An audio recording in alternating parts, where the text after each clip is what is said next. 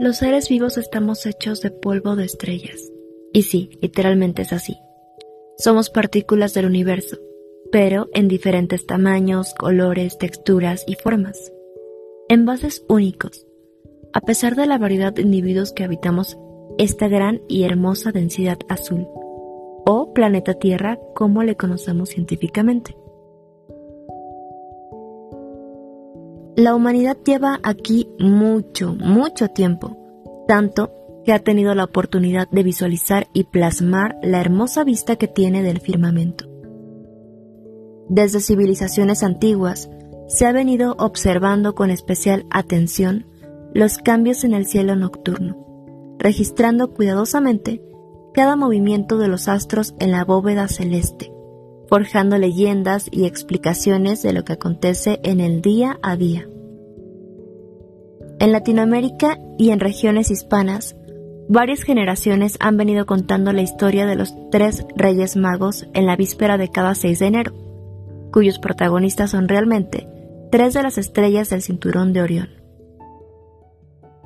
La primera estrella se llama Al-Nitak, el cinturón en árabe, y se encuentra a unos 700 años luz de la Tierra. Se trata de un sistema estelar triple, compuesto por una supergigante azul que emite la mayoría de la luz que proviene de ella, en una noche estrellada. A pesar de que desde nuestra perspectiva parece diminuta, es unas 33 veces más grande que el Sol.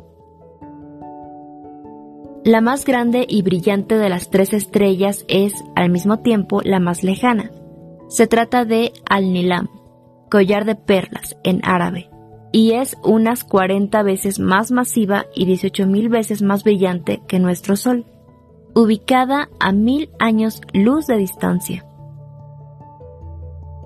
La tercera y más pequeña de las tres es Mintaka, cinturón en árabe un sistema formado por una estrella binaria con la masa de 26 soles y un radio de casi 17 veces nuestra estrella local. Se localiza a 900 años luz del Sol y completa la trilogía de estrellas en el corazón de Orión. A la constelación de Orión también se le conoce como el cazador, pues según la mitología griega, Orión se enfrentó junto con sus dos perros a Tauro por el amor de las hermanas Pleiades. Es por eso que la constelación de los Reyes Magos lleva un símbolo de fuerza y resiliencia. La leyenda de los Reyes Magos tiene su origen en la religión cristiana, donde relatan el peregrinar de tres sabios o magos, como les decían en ese entonces, entregados al estudio de la astronomía. Correlación con las tres estrellas de Oriente, siguiendo a una estrella guía milagrosa hasta Belén en donde rinden homenaje al niño Jesús como rey de los judíos, llevándole obsequios, incienso, oro y mirra. Dato curioso es que la estrella de Belén es realmente la vista de Júpiter y Saturno. Según la tradición de la Iglesia Occidental, Baltasar a menudo se representa como un rey de Arabia o Etiopía, Melchor como un rey de Persia y Gaspar como un rey de la India y para complementar dicha tradición se le sumó otro ritual pagano. ¿Has oído hablar de las fiestas de Saturnalia o las Saturnales? En invierno, cuando los días comenzaban a hacerse más largos, era costumbre dar el día libre a los esclavos y lacayos, y regalarles unas tortas redondas de higos, dátiles o miel, que escondían en su interior un haba. El esclavo que tuviera la suerte de encontrarla sería nombrado rey de reyes por un tiempo limitado. Y de aquí nace el tradicional roscón o rosca de reyes, que es un bollo dulce cubierto de fruta y relleno de nata, crema o chocolate, con el que se celebra simbólicamente el encuentro de un muñeco dentro del pan que representa al niño Jesús.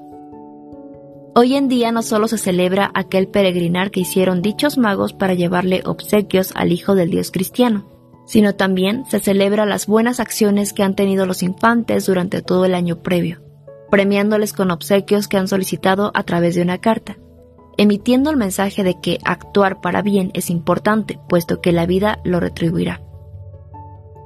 Y hoy me gustaría recordarte, mi querido cosmonauta, que el bien puede ser subjetivo, pero la regla de oro universal dicta que la ética es la premisa ideal de la conducta humana, por lo que cuando revises las acciones que realizaste el año previo, recuerdes que si le pides obsequios a las estrellas, el universo vigilará que no hagas a otros lo que no te gustaría que te hicieran a ti, puesto que la libertad tuya termina donde empieza la de otro ser, sin importar su especie. Entonces, cosmonauta, ¿qué le vas a pedir a las sabias estrellas del universo para este 6 de enero?